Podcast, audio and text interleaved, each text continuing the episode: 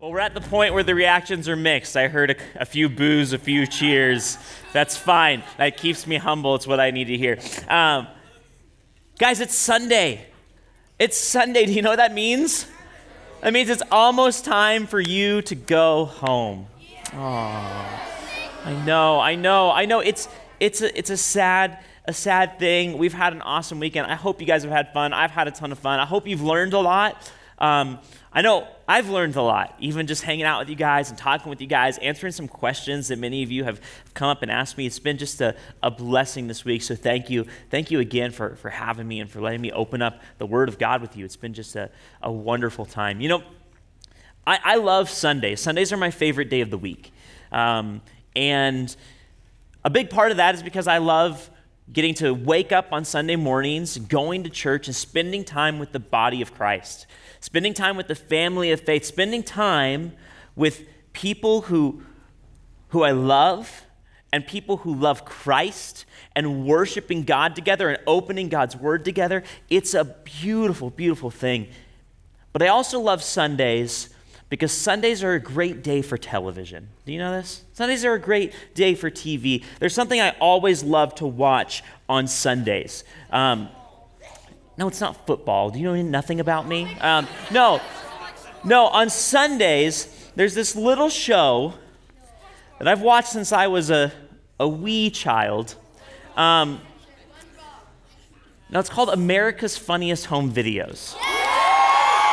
And it's like AFV. I, I love AFV because there's just something that's always funny about guys getting hit in places that they don't want to get hit, right? There's just something that's, it's just classic. It's always funny. And, and America's Funniest Home Videos has been on since like I don't know, the Mesozoic era or something. It's been on TV forever. It's been on TV forever. They change the host, but the host doesn't really matter because they just make dumb jokes. But the point is to watch those videos. And the best videos always involve someone getting hurt in some ridiculous way, right?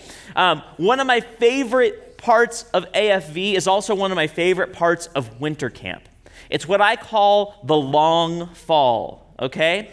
The long fall is when someone starts to fall. Maybe they trip over something, maybe here at winter camp they slip on ice, right? And they start to fall, and then they like start to catch themselves. And then they keep falling, and then they catch themselves, and they do this thing. And the best is when you're watching on AFV and somebody starts their fall on grass, right? And they slip and they go, oh, oh, and they, they think they're gonna catch themselves, and they end up running all the way across the yard, off of the grass, and then they fall, boom, right into the street, right? There's something so funny about the long fall, that kind of physical comedy. And there's this word that maybe you've heard before. Um, it's this kind of weird word. It's a German word. It's called Schadenfreude. I think I'm saying that right. Schadenfreude. Do you know what Schadenfreude means? Schadenfreude means getting joy out of someone else's suffering. The word Schaden this, this is me trying to do German, so you know, give me a break if you actually know what this means. Schaden, that means that means pain or suffering. Freude is a word for joy, right? So it's kind of this like painful joy, Schadenfreude. And that's what AFV is. It's all this kind of getting joy out of someone else's suffering. Now, you're hoping that no one's like actually injured in some grave bodily way. It's not funny when someone goes to the hospital. But when somebody falls for like three minutes and ends up like on their benunu. That's what we call it in wagon train. They, get, they end up on their benunu in some ice. They end up falling and, uh, you know, knocking their elbow or something. Like, that's always funny. That's always funny. Um, because on some level, I think we all have this, this idea of Schadenfreude. This idea of, of getting joy out of someone else's suffering or pain. And, and there are times you know, like laughing when someone falls down and they're not hurt. There are times when that's, that's a harmless thing. But there are, of course, times when that's a really dark and scary and um, evil thing. And that was the case with Jonah, right? Jonah had this, this joy at the idea of the Ninevites being punished. He had this desire to see his enemies burn, to see them be destroyed. And he had such a desire to see that destruction, to see these people that he didn't like in pain, that when they got mercy instead of judgment, Jonah was angry about it. He was angry about it. So that's what we're going to read today. We're going to read Jonah's reaction to Nineveh being saved. All right? So if you have your Bibles, let's go ahead and open up to the book of Jonah. We're going to finish the book out tonight, today in Jonah chapter 4. All right? Jonah 4. I'm going to read the whole chapter for us, and then we'll go back through and, and talk about some of the pieces in there, okay? So, Jonah 4. This is immediately following um, Nineveh's repentance when they turn from their wickedness, when they believe God, and it says that God relents of the disaster that he was going to do to them. And then this is what comes next. But it displeased Jonah exceedingly. What displeased Jonah exceedingly?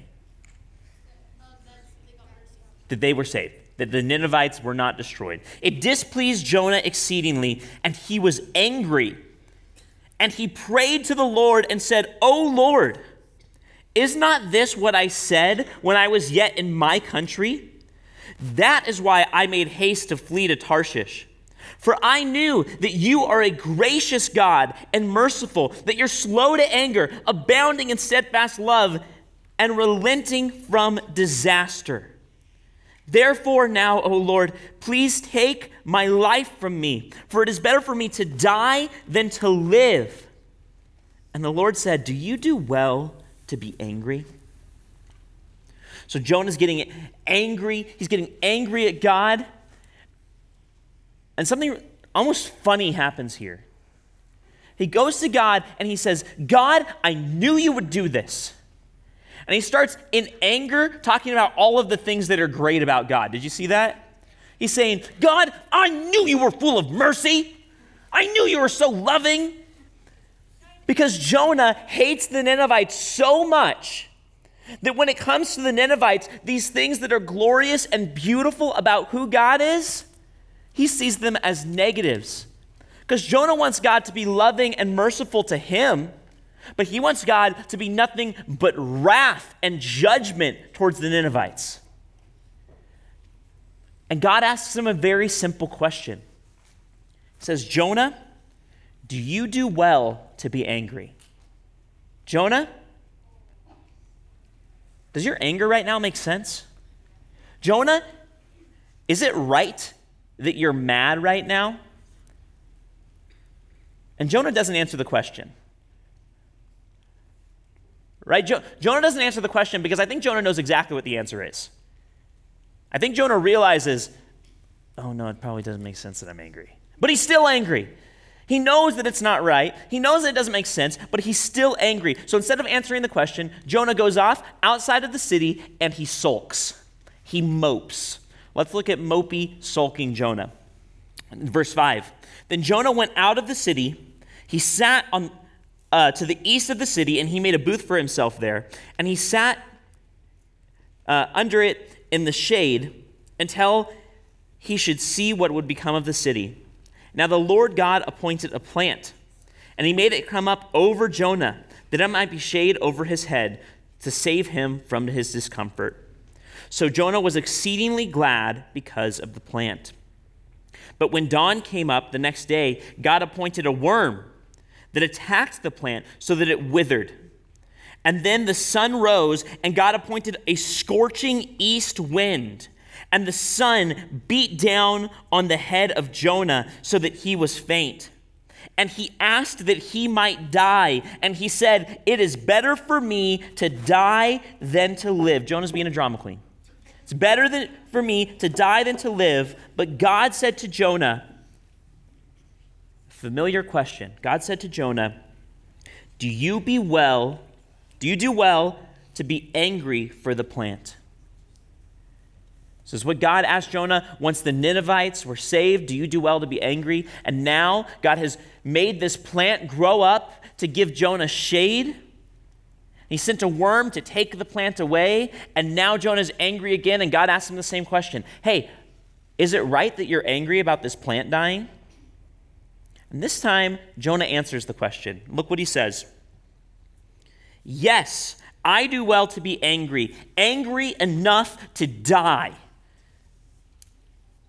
Jonah sounds a little bit like um, a teenager here. Um, not you guys, of course. You guys are all you guys all make sense all the time. Um, but no, but but he's just he's throwing this fit because he's angry. He says, "Yes, I do well to be angry that this plant is dead. In fact, I should be so angry that I could just die right now." But then listen to what God says. It said, "And the Lord said, You pity the plant for which you did not labor, nor did you make it grow, which came into being in a night and perished in a night." And should not I pity Nineveh, that great city, in which there are 120,000 persons who do not know their right hand from their left, and also much cattle? So here's what happened Jonah was angry. Why was he angry? He was angry because Nineveh was not destroyed, and Jonah wanted to see Nineveh destroyed. He wanted to see the enemies of God, and I think for Jonah it's personal. I think they're his enemies. That's how he sees them. He wants to see his enemies be destroyed. But God is rich in love and mercy, and so when Nineveh gets God's mercy, Jonah gets angry. God says, Do you do well to be angry? He doesn't answer. He goes off. He goes off to pout. God grows up this shade over him. Then God takes that shade away with this worm. And God asks the question again Do you do well to be angry? And Jonah says, Yes, yes, I do well to be angry about this plant. And God says this You pity this plant you mourn for the death of this plant. You're sad because this plant is dead, yet you were hoping to get joy out of the destruction of 120,000 people. Said, You pity the plant, but you wanted me to destroy thousands of people. This plant, you didn't do anything for it, Jonah. You didn't plant it, you didn't water it, you didn't make it grow. I did all of that. And yet, when the plant dies, your heart is broken. But you want me to destroy a city full of thousands and thousands of people who I made, who I know who I knit together in their mother's womb. God knows every single person in Nineveh. To God, it's not just this city of these nameless, faceless, violent, monstrous people. To God, it is a city filled with people that He knew before the foundation of time. A city filled with people where He numbers the hairs on their head. He knows absolutely everything about them because He made them knows them and he loves them. And Jonah was more angry about the death of a plant than he would have been about the death of the people of Nineveh. And so, once again, what we see here is we see this huge chasm between the heart of Jonah and the heart of God. Why is Jonah angry? Why is he throwing this fit after Nineveh has been saved? He's doing it because even after all that we've seen Jonah go through, Jonah's heart is still not in line with the heart of God. Jonah's heart is still not in line with God's heart, and Jonah is being selfish. Was Jonah sad that the plant died because a plant died? No, he was sad that the plant died because it caused him some inconvenience because he lost his shade.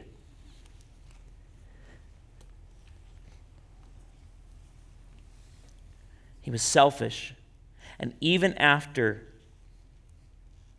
he was shown mercy, even after he made himself an enemy of God by disobeying God and going to Tarshish instead of going to Nineveh, even after Jonah made himself God's enemy, his heart far from God, even after he had been shown mercy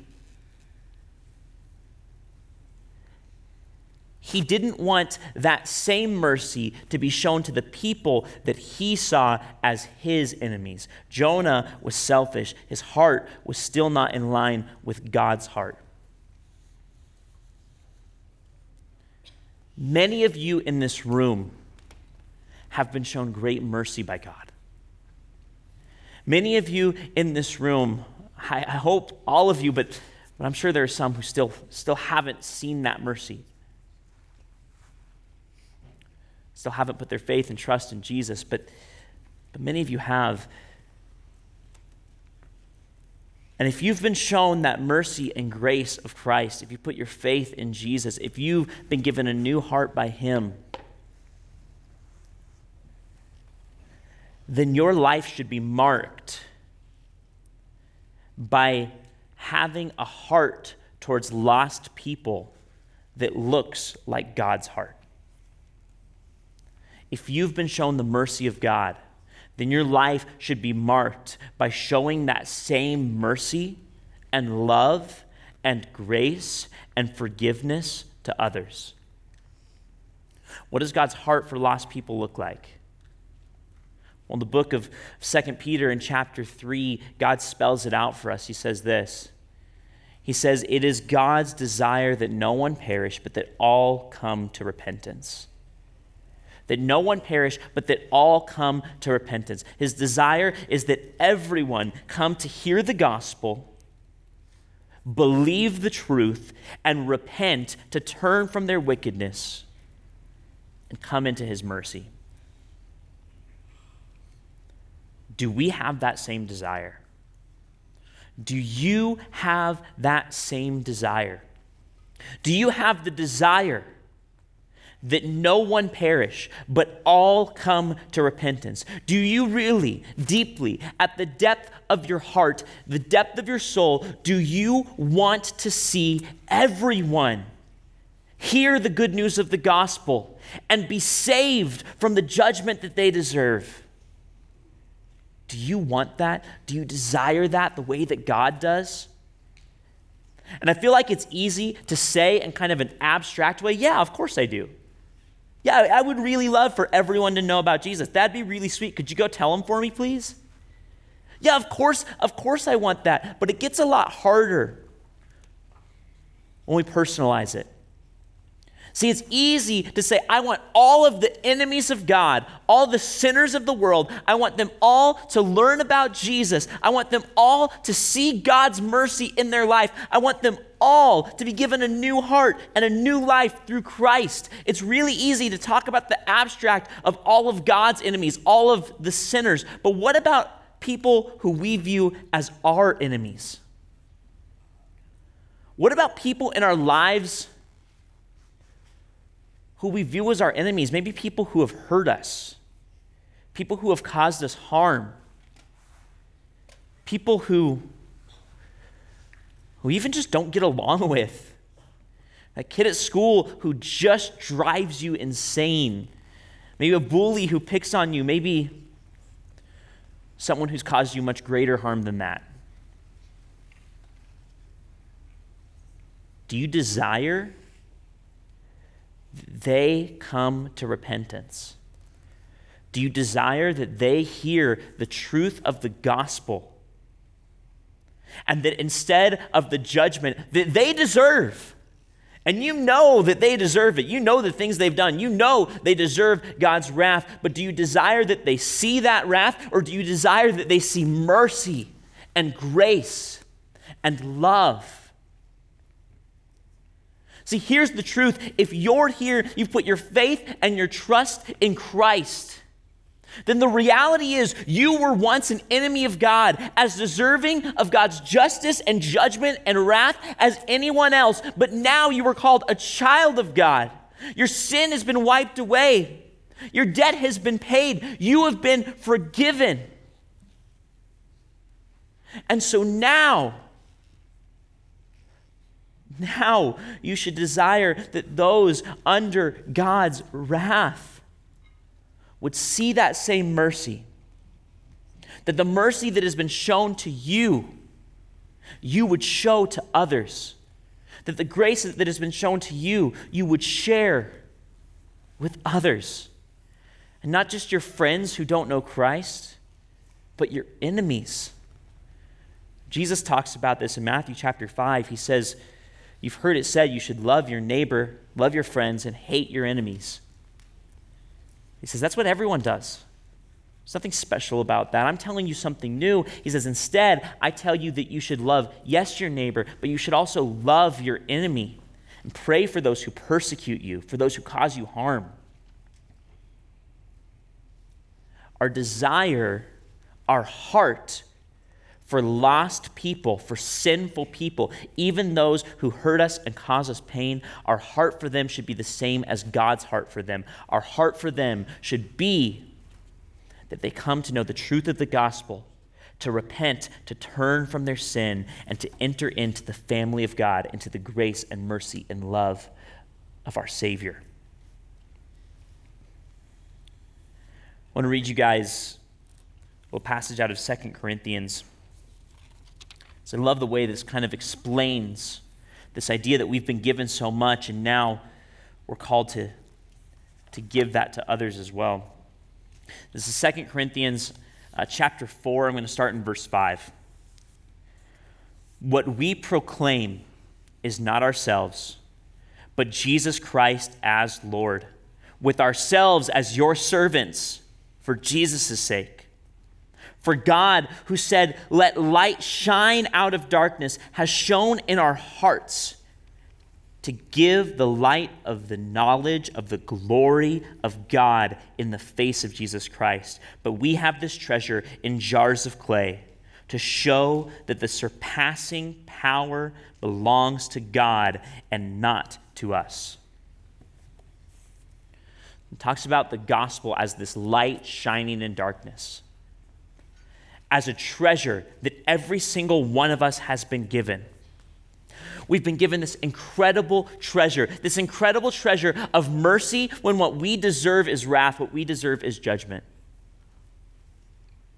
And we've been given the job to share that treasure with those around us, to share that treasure with the people around us who are perishing the people around us who are passing away, the people around us who are still under that wrath and judgment. We've been given the treasure of the gospel, and we've been given the job of sharing it with them. Because when we are changed by God, when we're given new hearts by Him, our desire begins to look more and more like His. We begin to desire not to see our enemies punished, but to see them saved, the same way that we were. You know, I told you guys a few times this week that I grew up in the church. And I did. I grew up going to church every Sunday, every Wednesday, and, you know, three other times during the week for potlucks or picnics or whatever was going on. I was always there. If the doors were open, I was at church. Um, but there's a beautiful part um, of, of the church that I never really experienced until I was an adult. You see, the Bible is God's word, it's God's revelation to us. Um, but the last book in the Bible was written around 90 years after Christ was born. So around the year 90 ish. So the last book of the Bible was written. And since the end of Scripture, since the last book of the Bible was written, God's word, his revelation of himself to us, was closed at that point. Once that happened, there have been almost 2,000 years of church history since then. That means almost 2,000 years of men and women who have been radically changed by the power of Christ, who have been given new hearts and lived new lives because God had changed them and saved them. And the study of this, we call it church history. And it's been something that I've just really gotten into in the last few years this idea of looking back at these incredible men and women who were so changed by the gospel. And I want to share with you guys a story of a man who was changed, whose heart was changed by the mercy that he was shown in Jesus. And through that mercy that he was shown, he had an incredible capacity to show mercy to those around him, to share the gospel with those around him, but not just those around him in his family, not just those around him in his friend group, but he was able to share the gospel in an incredible and impactful way with his enemies, with people that the world would say he had every right to hate. And I'm willing to bet you already know this guy's name In fact, you've probably heard it and you probably have no clue who he is. This guy's name is Patrick. You probably know him as St. Patrick. no, not from SpongeBob. Um, but that's great. That's a good Patrick, too. Different guy, though, all right? Um, this guy's name is Patrick, St. Patrick, right? You guys know St. Patrick's Day. But believe it or not, St. Patrick, the real guy, was not a leprechaun. He was a real human, a real person. Uh, where do you think Patrick was from? Ireland. You're wrong. He was not from Ireland. He was not from Ireland. Actually, Patrick was from England. Oh, I know, I'm blowing your minds here, right? But wait, Ireland's going to come into the story, all right? So Patrick was from England. And Patrick lived around the beginning of the fifth century. So in the year like 400, 410, around there, that's when Patrick lived. This is a long, long, long time ago. So he lived in England, but it wasn't like pip pip cheerio, England. That, that didn't exist yet, right? This was like a long, long time ago in the year 400 or so, okay? Patrick lived in England, and when Patrick was 16 years old, something happened. When Patrick was 16 years old, his village where he lived was raided by these, these pirates. Again, not like Arg matey pirates. This is way before that, but, but these men who, you know, sailed around and pillaged and plundered. Right? And so when Patrick was 16 years old, his village was raided and Patrick was kidnapped. Patrick was kidnapped, 16 year old kid, taken away from his family, taken away from his home. And they took him to this faraway land and they made him a slave. This faraway land is today called Ireland. That's right. So, 16 year old English Patrick, British Patrick, he's kidnapped from his home. He's taken to this place called Ireland, and he's forced to work as a slave for six years. For six years, Patrick serves as a slave against his will, forced to work. But during that six years, something happened in Patrick's life. You see, Patrick knew the gospel. He'd grown up in a place where the gospel was preached, but he didn't really believe it. But in that six years, that six years of, of pain and suffering and anguish, during that six years, Patrick came to realize the truth of the gospel. He came to realize the truth of the fact that he was a sinner who deserved judgment, and God showed him mercy. Well, after six years of slavery, being taken away from his home, taken away from his family, and forced to work, Patrick escaped. He escaped and he made his way back to England. And there, now 22 year old Patrick began to study, to learn, to be equipped, and to be trained in the gospel of Christ. Begin to learn, to be equipped, to be trained, to share the gospel, to share the truth of God's mercy and grace. And Patrick felt a call on his life. Once he was equipped to go back to Ireland, to go back to the people who had kidnapped him, taken him from his home, done violence against him, and forced him to work for six whole years without a cent of payment. He went back to those people. Not to conquer, not to destroy, not to kill, not to get revenge, but he went back to those people to share with them the gospel of Christ. He went back to those people to tell them about how the mercy of God had been shown in Patrick's life and how it could be shown in their life as well. You see, up to this point, there was very little Christianity in Ireland.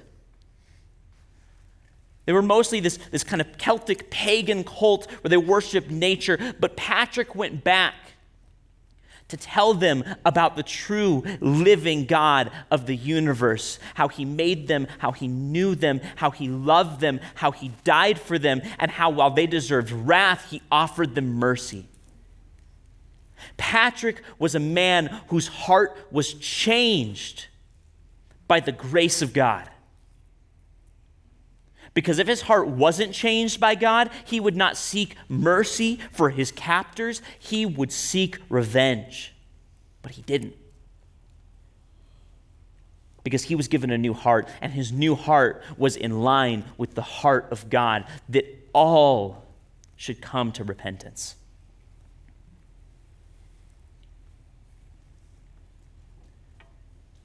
That's what a heart that's changed looks like.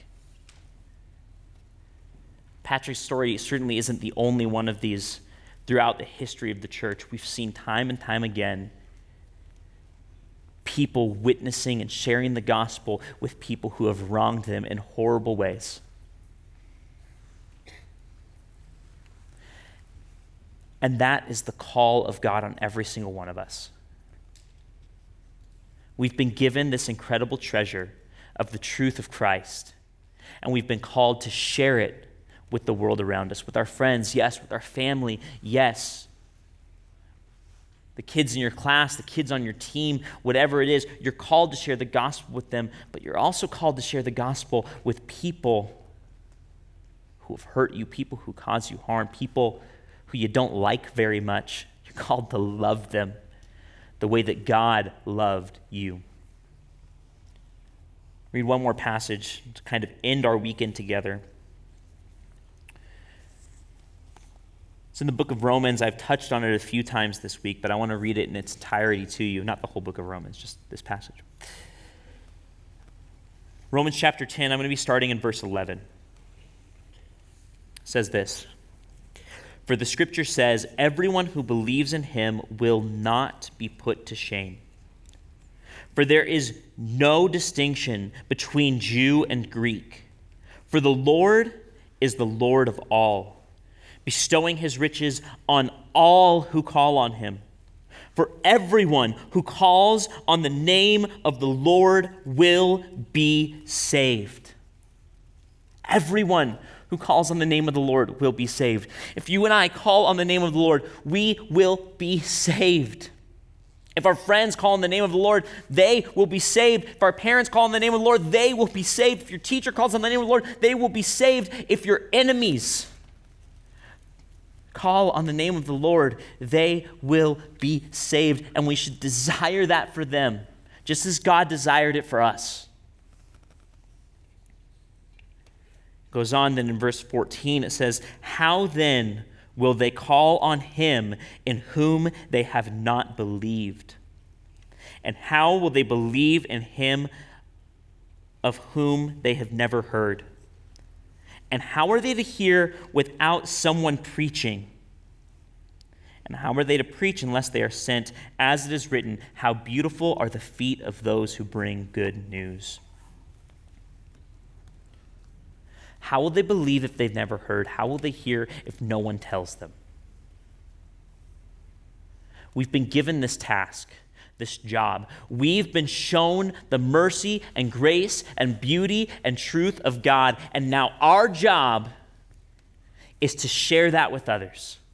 Our job is to tell others about the gospel that we have come to know and experience. Now, God doesn't need us to do that for him. God didn't need Jonah. He could have had the fish walk right out of the water and go tell Nineveh itself. In fact, he does things like that. In the Bible, we see donkeys speaking and sharing the gospel. We see God bringing his truth in incredible ways because God doesn't need us, but